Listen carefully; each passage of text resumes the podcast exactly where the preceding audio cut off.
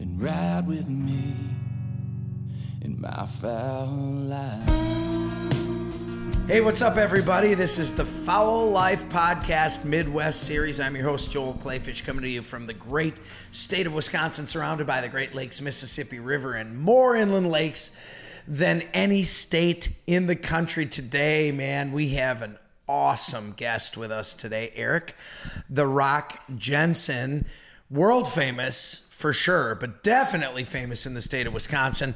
Not only is he the on court announcer for the world champion Milwaukee Bucks, but he's also the host of the biggest radio show in the state of Wisconsin. But more important than that, to me, he's a hunting buddy and he loves to get out there and waterfowl hunt. And he's been down gator hunting with us in Florida. And I'm going to tell you something this guy's stories you could listen to all night long. And he's just an awesome friend, a great friend of the outdoors. Eric Jensen, thanks for joining us today on the Fowl Life Podcast. Thanks for having me, Joel. That's quite the intro. Wow, uh, world famous now. Eric, man, you and I have known each other probably for 20 years now. Yeah. Um, You have really experienced some unbelievable things in your life. You were, you know, you are the on-court announcer for the world champion Milwaukee Bucks. Yeah. What was that like? I mean, what how on earth do you get to be in the center of something so huge? And what did that feel like? Hey, you know, it's undescribable, really. It was, uh, as it was happening, it was kind of like unbelievable. You could, uh, kind of had to pinch myself that that was, we were actually winning the championship because it wasn't many years ago that we were kind of the bottom of the league. And to even at that point think of the Bucks winning a championship was such a far fetched idea that when it was actually happening, it was like, I can't believe this is really gonna happen right now. You know? You, you kind of have a knack of getting in things at the ground floor. I mean, I don't know how you do it. I mean, you're on the largest radio show in the state of Wisconsin, the most listened to radio show. We've been on the radio show, uh, you know, with the provider lifestyle, and you get in on the ground floor, and then things just happen when you're there. Is it you? Are you the lucky rabbit's foot? Well, yeah, sure. Let's go with that. I like that. Um, you know, you know, I I've been called a grinder. I'm a guy that uh, I'll I'll get in uh, on the ground floor and just kind of uh, grind until until I'm in the middle of things, and I I stick with things. I'm so you know I think it just kind of eventually you work hard at enough at something, it, it it'll happen. You have so you're the on-court announcer. Your job, in essence, is to say the players' names in a perfect fashion. Like nobody in the world, no fan, no announcer anywhere else has to say the names as well as you do because you're announcing them on the court as they're getting on the court. I mean, and you got a guy named Giannis Antetokounmpo who number one now now he's also like the greatest player in the game. Right. And and tell me about the pressure when you first had to say, you know, Giannis Antetokounmpo.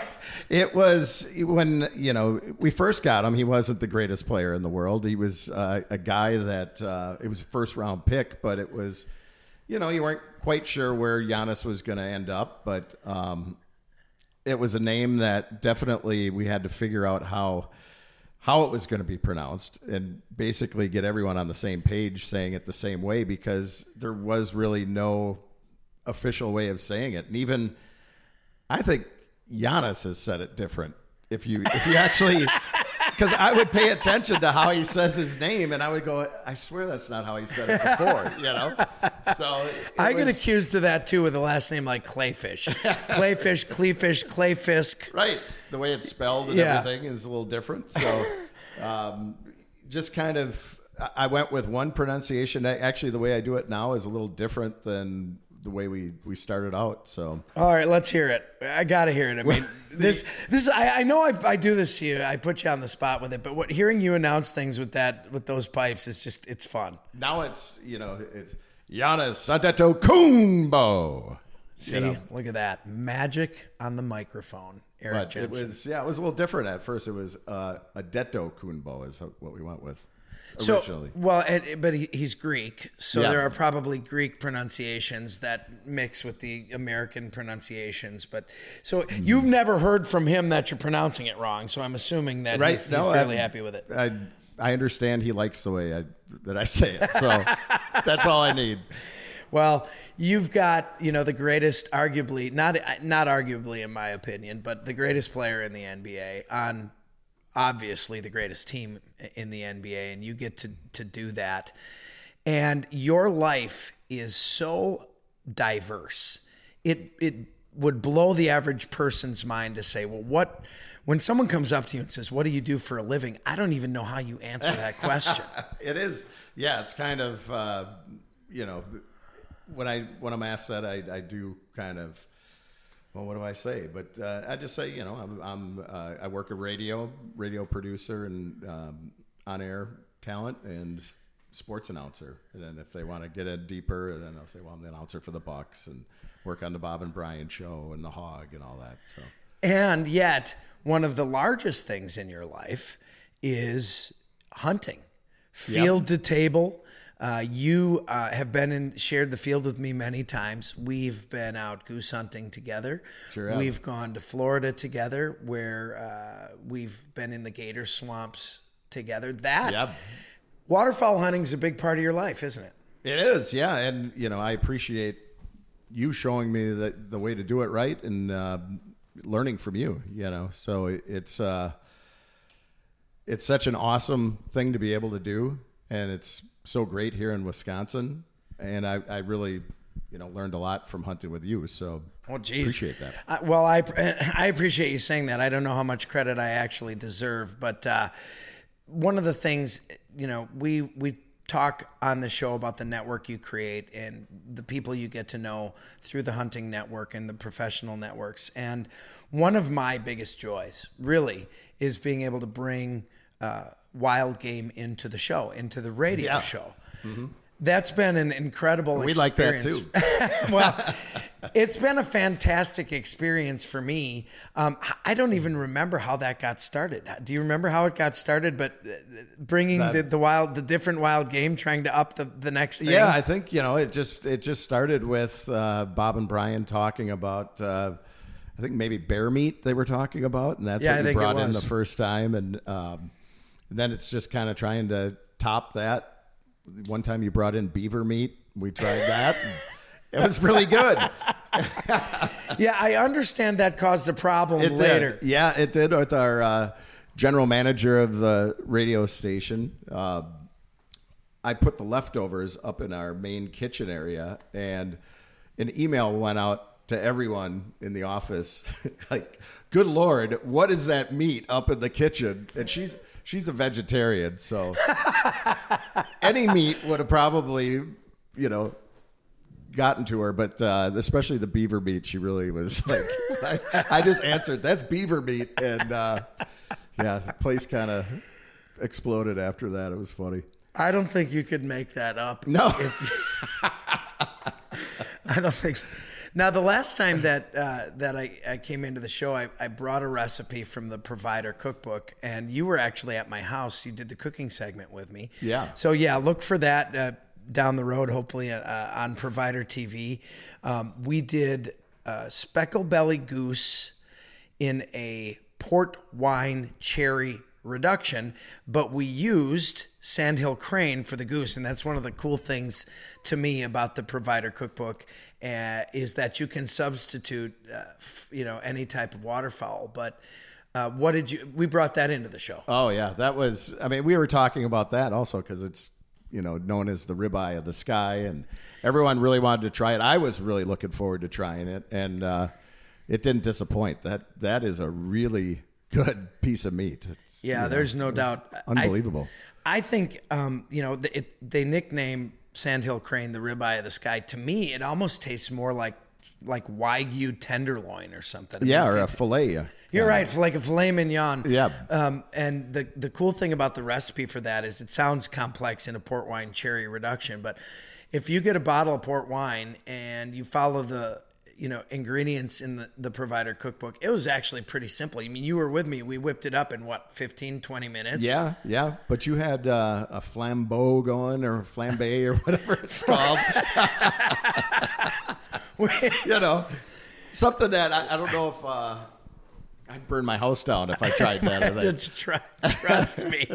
I, the, the, it, it's good for me that my wife is out on the campaign trail as often as she is, because if she was home, she'd probably be standing by with the fire extinguisher, waiting for waiting for me. Because I had honestly, you know, I came to cooking through osmosis.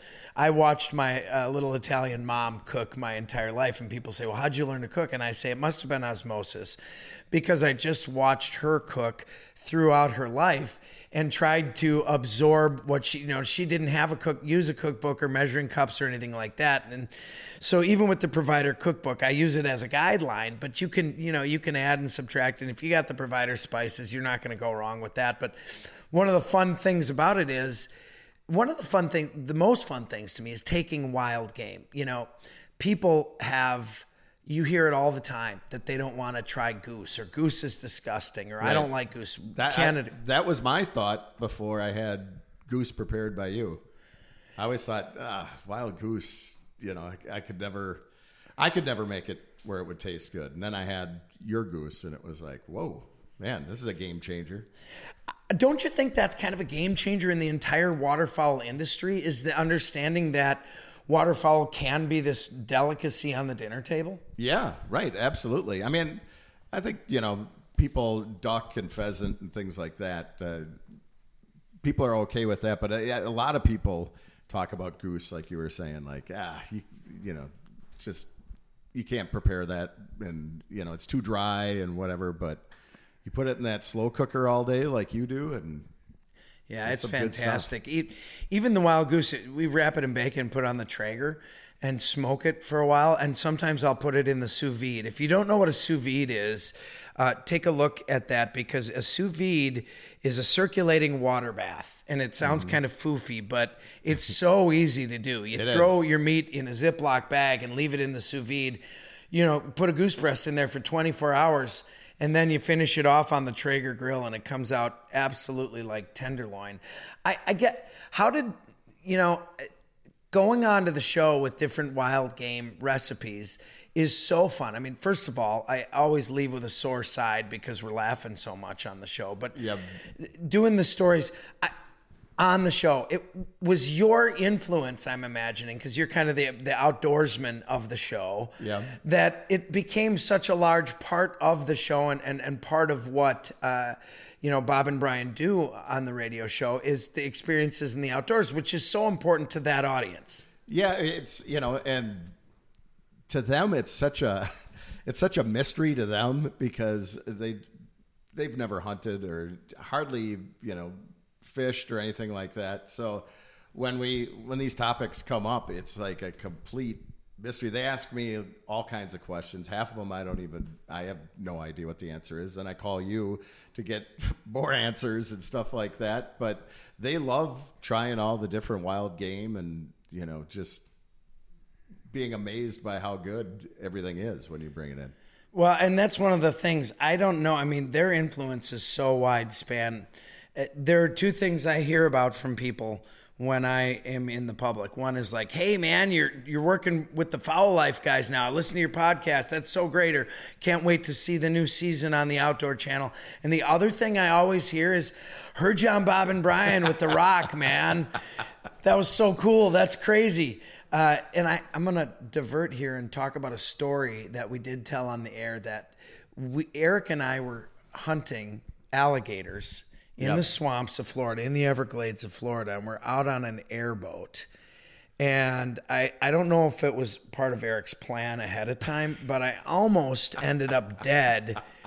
Almost ended up dead in the swamp. Yeah, no, that wasn't part of my plan. But, uh, that was such an incredible time and, and hunt and everything. And then uh, for that night to end with you uh, getting a bird in the face, A bird. quite the camper. Yeah, we were uh, we were going along in the in the uh, in the airboat, and it's completely dark.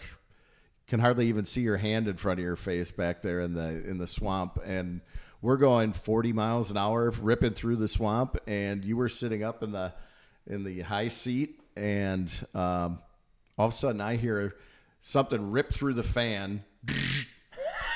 Like, what was That's that? exactly what it sounded and like. that was your headlamp and your hat going through the, the fan.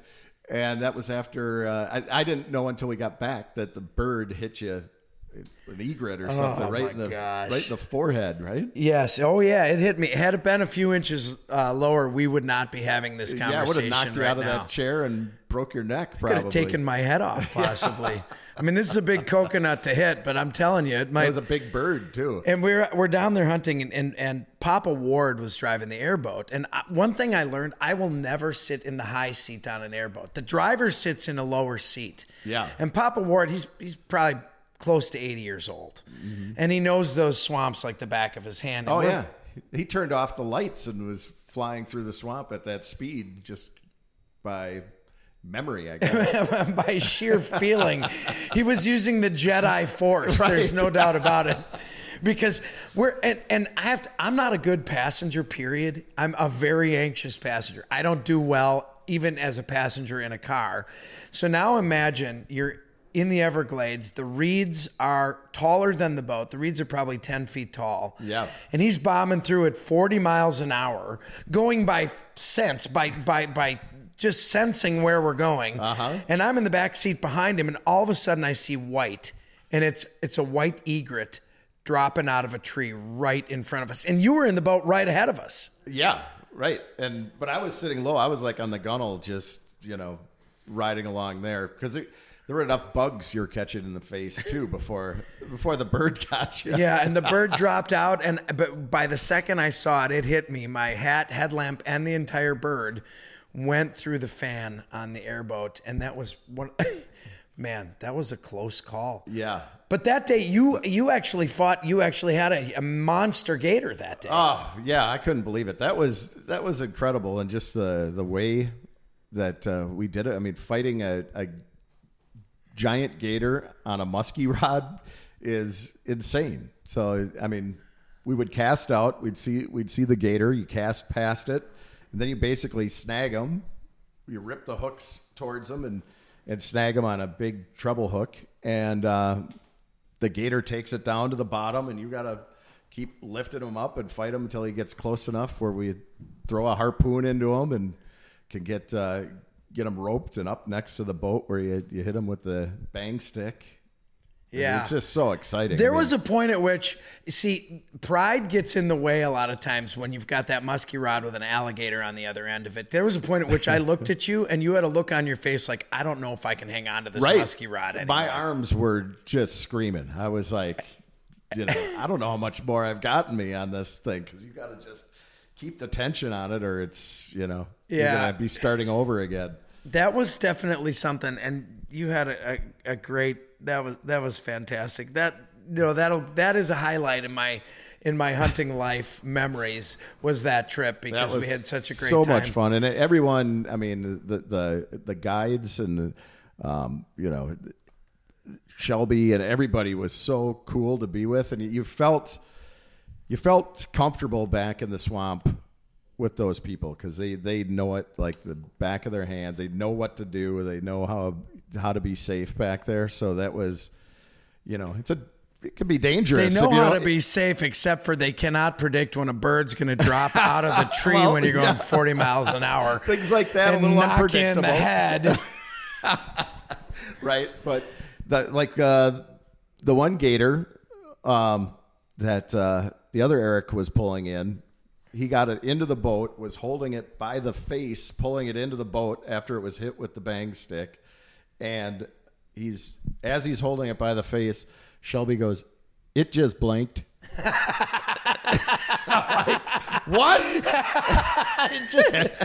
yeah, you don't So- want if a gator's blinking. Yeah. he's not done dancing right. at that You don't want to have your hands anywhere near its mouth, but he held on and uh, She stabbed it in the spine until it was Yeah. it, it stopped blinking. Yeah, we, you know, fortunately, Eric, you and I have spent some great time in not as harried of situations in that, and we really have spent a lot, a great deal more time together in the goose field and in the duck field, and that is some of our greatest memories hunting together too. Yeah, yep. Um, and I want to get out turkey hunting with you too. Oh yeah. at some point. Well, I have to tell you, Jargon has got some new calls out that I used exclusively this past season, and I took people out, brand new hunters, got two people who've never ever hunted turkeys in their life, a turkey, and the used exclusively the Jargon calls and had the probably the greatest spring turkey season I've ever had. I think we killed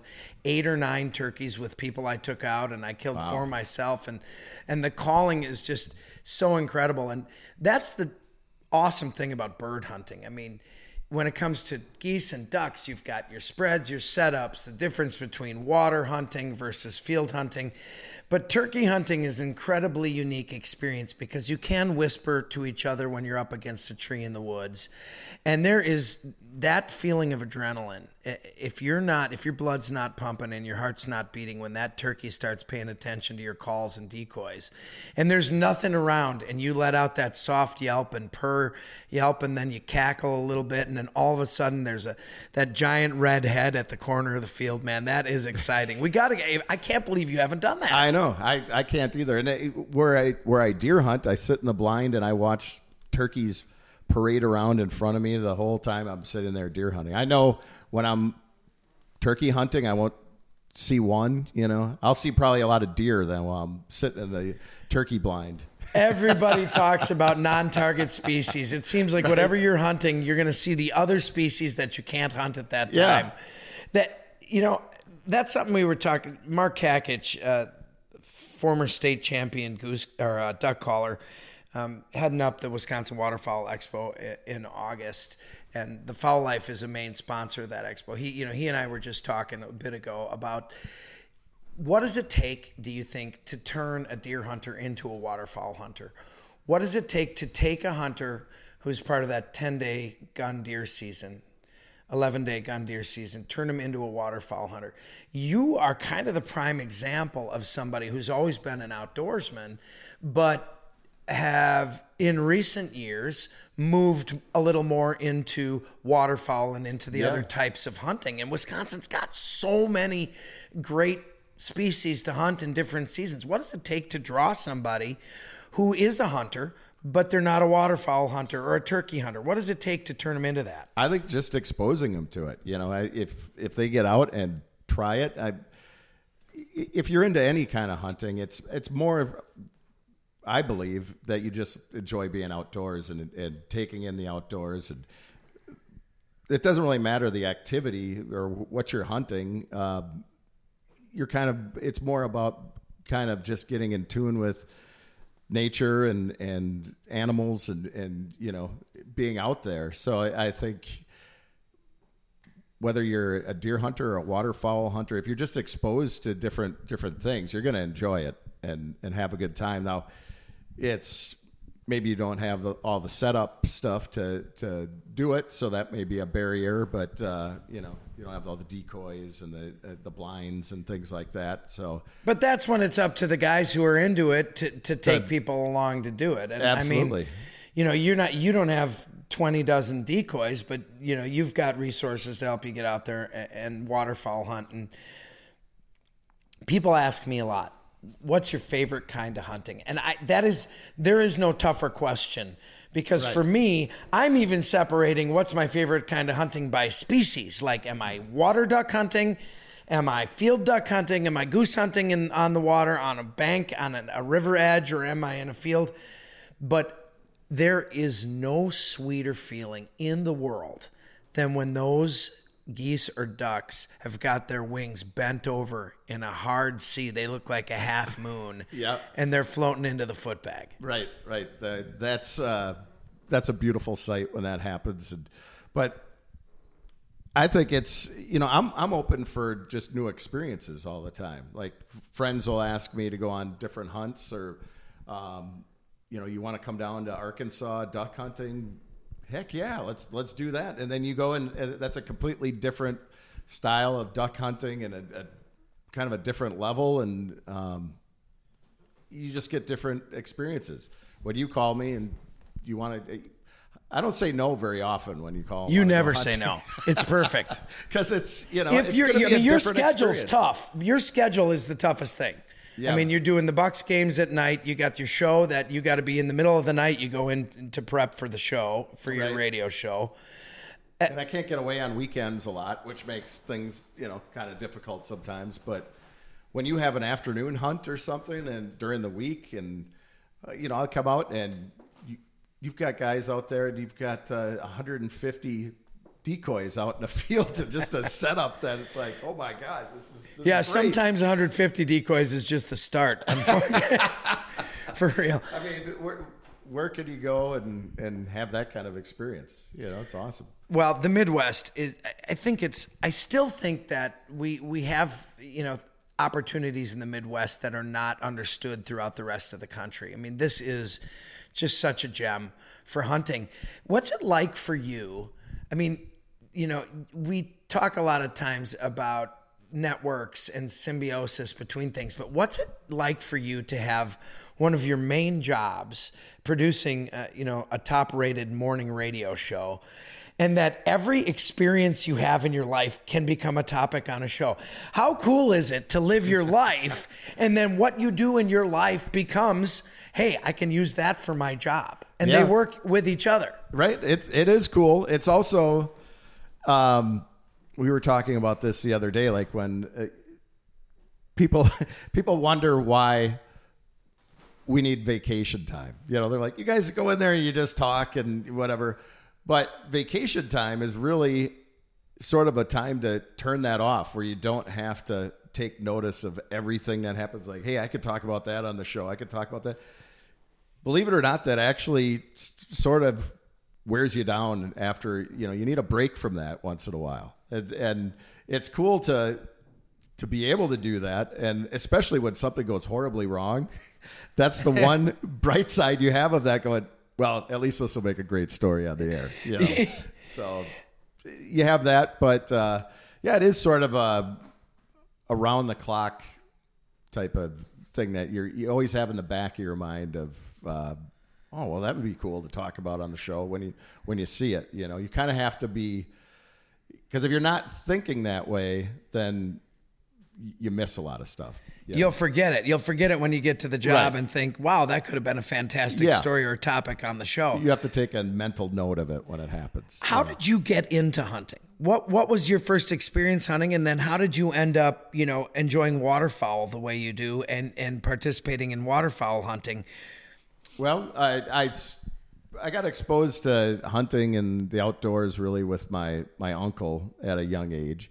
He's a, uh, a big outdoorsman, uh, great hunter, um, awesome muskie fisherman. And he, I started deer hunting with him at a young age, um, different kind of hunting too, squirrel hunting, rabbit hunting. Um, we didn't do any waterfowl hunting really. We pheasant hunt, um, but uh, and he really got me into muskie fishing at that time.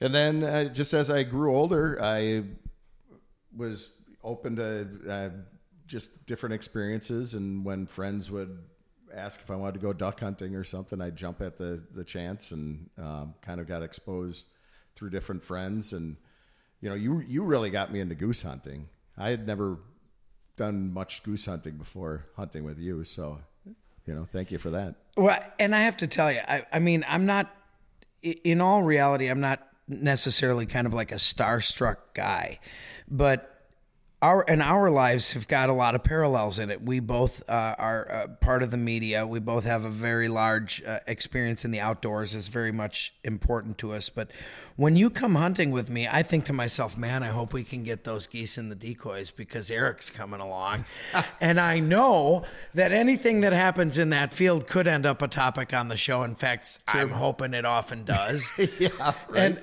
the, so a big part of it for me when you come along is the camaraderie with you. We always laugh. I mean, uh, we laugh like crazy. We're always telling stories, but when you come along, it, it goes to the very nature of what it's like to take people, and everyone you take is going to bring a different personality to the party, and they're going to enhance that experience. For sure, and that's the best part about waterfowl hunting, like as opposed to deer hunting.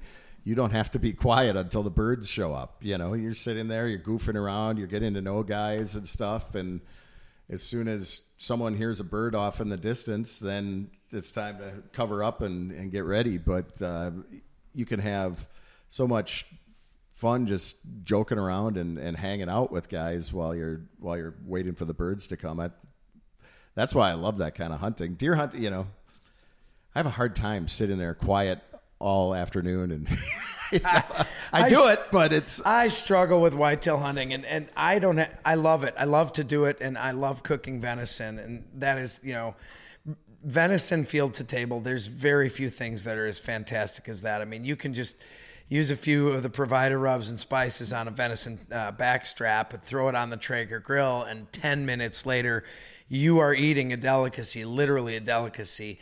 And but for me, the camaraderie of goose hunting and, and duck yeah. hunting is just there's nothing like it. I can't explain exactly why.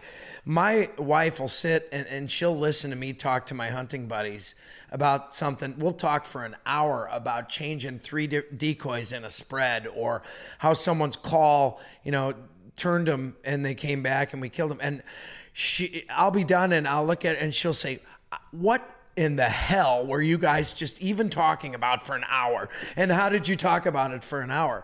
And that's kind of the, the joy and the beauty of waterfowl hunting is there's always more to learn and there's always more to talk about. Right. And I think uh, the prep is just as fun as the actual hunt when you're sitting around with buddies and you're you're coming up with a plan and you know looking at maps and things like that. Uh, that's to me that's what it's all about. You know, it's it's also the the, the preparation, the scouting, all that stuff that goes into it is um, that's all things that uh, make it really enjoyable. You know? Yeah, you mentioned the scouting. And one of the things about waterfowl hunting is, and I, I don't mean to oversimplify it and I don't mean to exaggerate this, but the relationships you develop waterfowl hunting, the knocking on doors, the scouting, the relationships you build with the with the property owners to be able to hunt their properties, which is a privilege. Yeah. it's an unbelievable privilege. Are really lessons you can use in life and in a career, and no matter what job you're using. When you understand that the relationships you create are more important than saying to somebody, "Hey, can I hunt your field?" and then never talking to them again, never never having a relationship with them in the future. Not only can friendships develop, but networks develop, uh, and you get. Don't be afraid. I always tell people, don't be afraid to get something out of the relationship you have with someone who you've asked permission to hunt on their property they have something to offer you as well. And the farmers in this country who own this property, who give us the privilege to step on their land and fire a gun, mm-hmm. they have stuff to offer and teach us. For and, sure.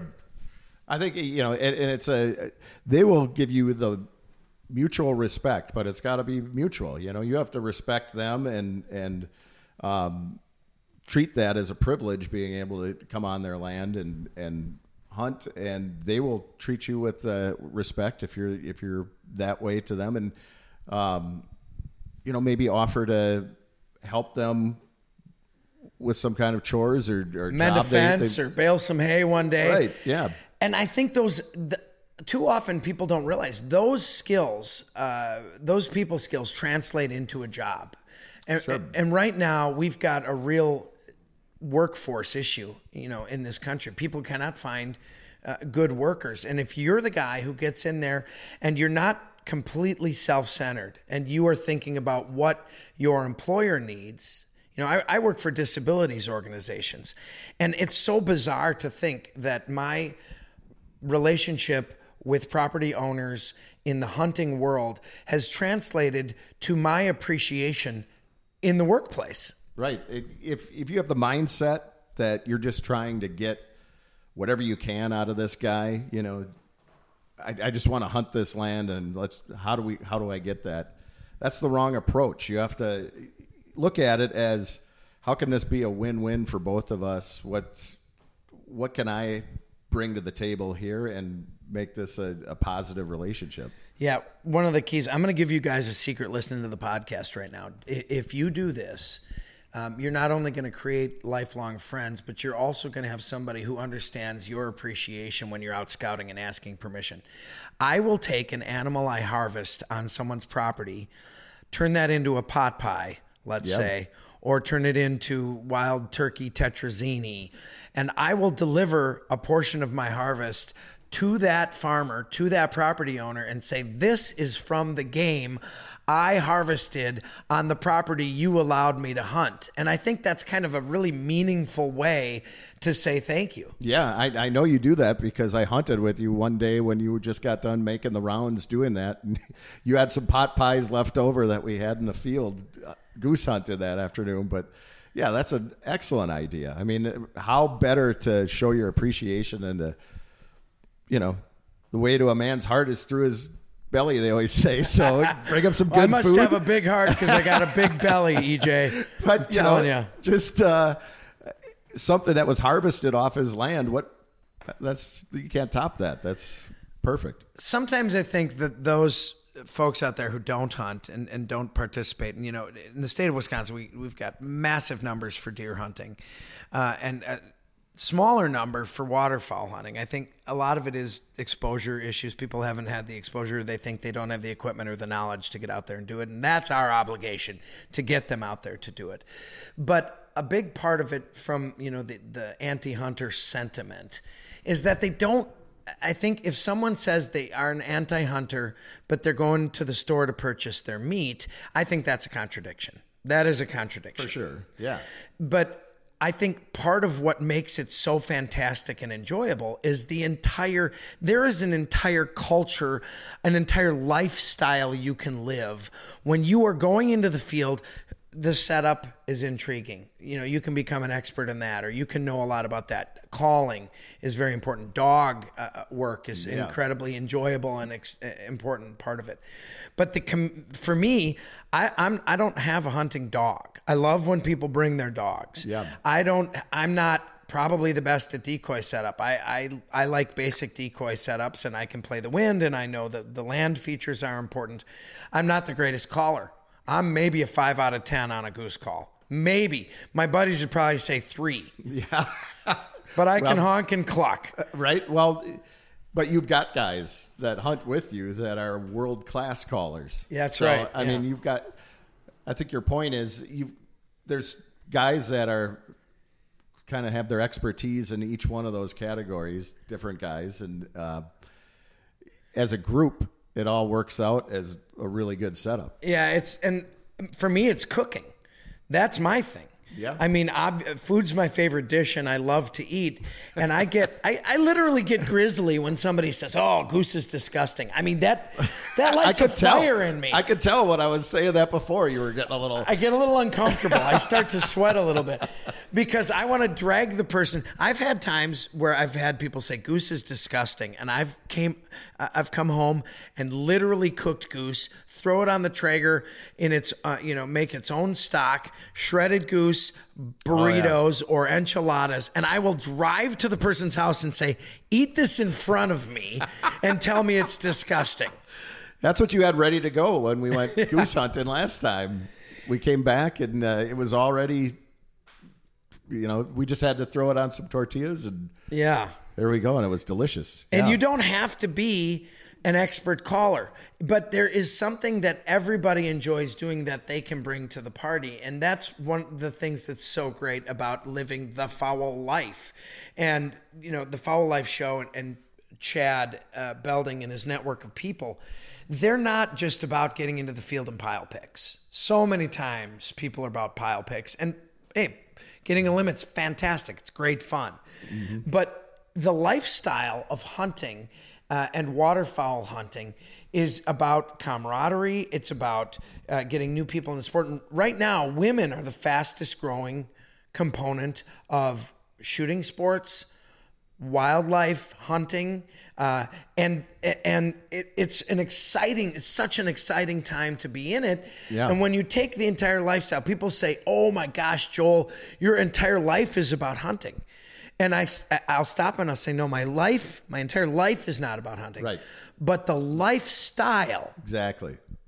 Yeah, and it's a good lifestyle. It's a healthy lifestyle, and it builds friendships. You know, it just uh, there's uh, absolutely nothing wrong with with that lifestyle. That's uh, it's just a way a way of living, but you have so many other things. You you know you raise a family, and you know.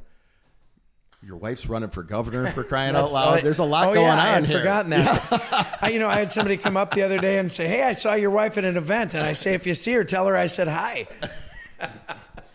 yes, Yeah, I was just talking to her, and she says she's hardly seen you in the last week. that's true. that's that's probably good for her. I don't know. It people underestimate the joy and peace hunting can bring to you when the job is stressful or life is stressful. Yeah. That time in the field is the time that's well spent and it's it recharges batteries. And remember that. Too often, you know, sometimes today, especially with the social media stuff, people get so competitive about hunting. Who had a bigger pile pic? Right. Who killed more of a limit this week? It's not about that. It's about enjoying yourself, not getting angry if you were laughing too loud and some silent geese came in and they kept flying by. Enjoy your time while you're out there. Right. That's what it's mainly about is kind of just decompressing and being out in nature and, and enjoying it. I mean, it's, you know, you could be sitting on your couch watching TV or you could be out in the marsh hunting. I would get out there. Just, uh, you know, even if it's not about the kill, it's just, it's about being out there and enjoying it. Yeah, that I. I'm gonna. We're gonna end the podcast on that note because you could not have said it better. Uh, Eric Jensen, uh, on court voice of the Milwaukee Bucks, world champion Milwaukee Bucks, also uh, producer of the Bob and Brian Morning Show on 1029 The Hog, where I, I have the privilege of occasionally coming on and talking cooking, bringing food in. I, you know we you said we try to one up at each time and that is a little interesting because now we've brought in venison black bear raccoon beaver alligator Yes. Yep. am i forgetting anything uh, samuel Hog. crane wild boar Yep. and now the guy said what am i what am i going to bring in next i'm trying to think of species i think i might have some mountain goat have Yeah, i I brought don't in know. mountain goat yet What'd you bring back from Africa? Any, uh, anything? No, you can't bring That's meat right. back from Africa. Otherwise, we we would have a whole gamut of new things to serve. But um, so I'm gonna have to get creative. I think one of them said rattlesnake.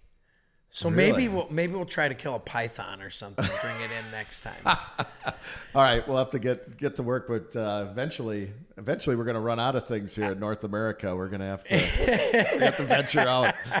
We're gonna have to bring in nutria or something like that. I don't even know if you can hunt nutria. I don't know. But I think they're in Florida, in fact. Oh, who knows? I think I saw it on Survivor once or, or, or Naked Oh, and yeah. Afraid that they killed Nutria. and Tarantula. That's what uh, Brian was talking about one morning. Was the uh, Tarantula. the kids in I don't know what country they were in, but they would they would catch tarantulas and throw them in a bamboo stick, plug the ends, and throw it in a fire and crack it open and eat the tarantulas. But you had to make sure to cook them enough, otherwise their hairs get caught in your tongue. Ah. I'm gonna I'm gonna go ahead and say big no thank you on that one. That just right. Under any circumstance that just and I'll try anything. Yeah, I right. will try will, anything. but that I don't know if I could do I, the hair on my arm is standing up as you said it, so I don't know I don't know if I could try that. Eric Jensen, always a pleasure, and I cannot wait until the next time we get to share the field or the swamp together. Uh, really appreciate coming on. This is the Fowl Life Podcast Midwest Series. I'm your host, Joel Kleefisch. We'll catch you next time.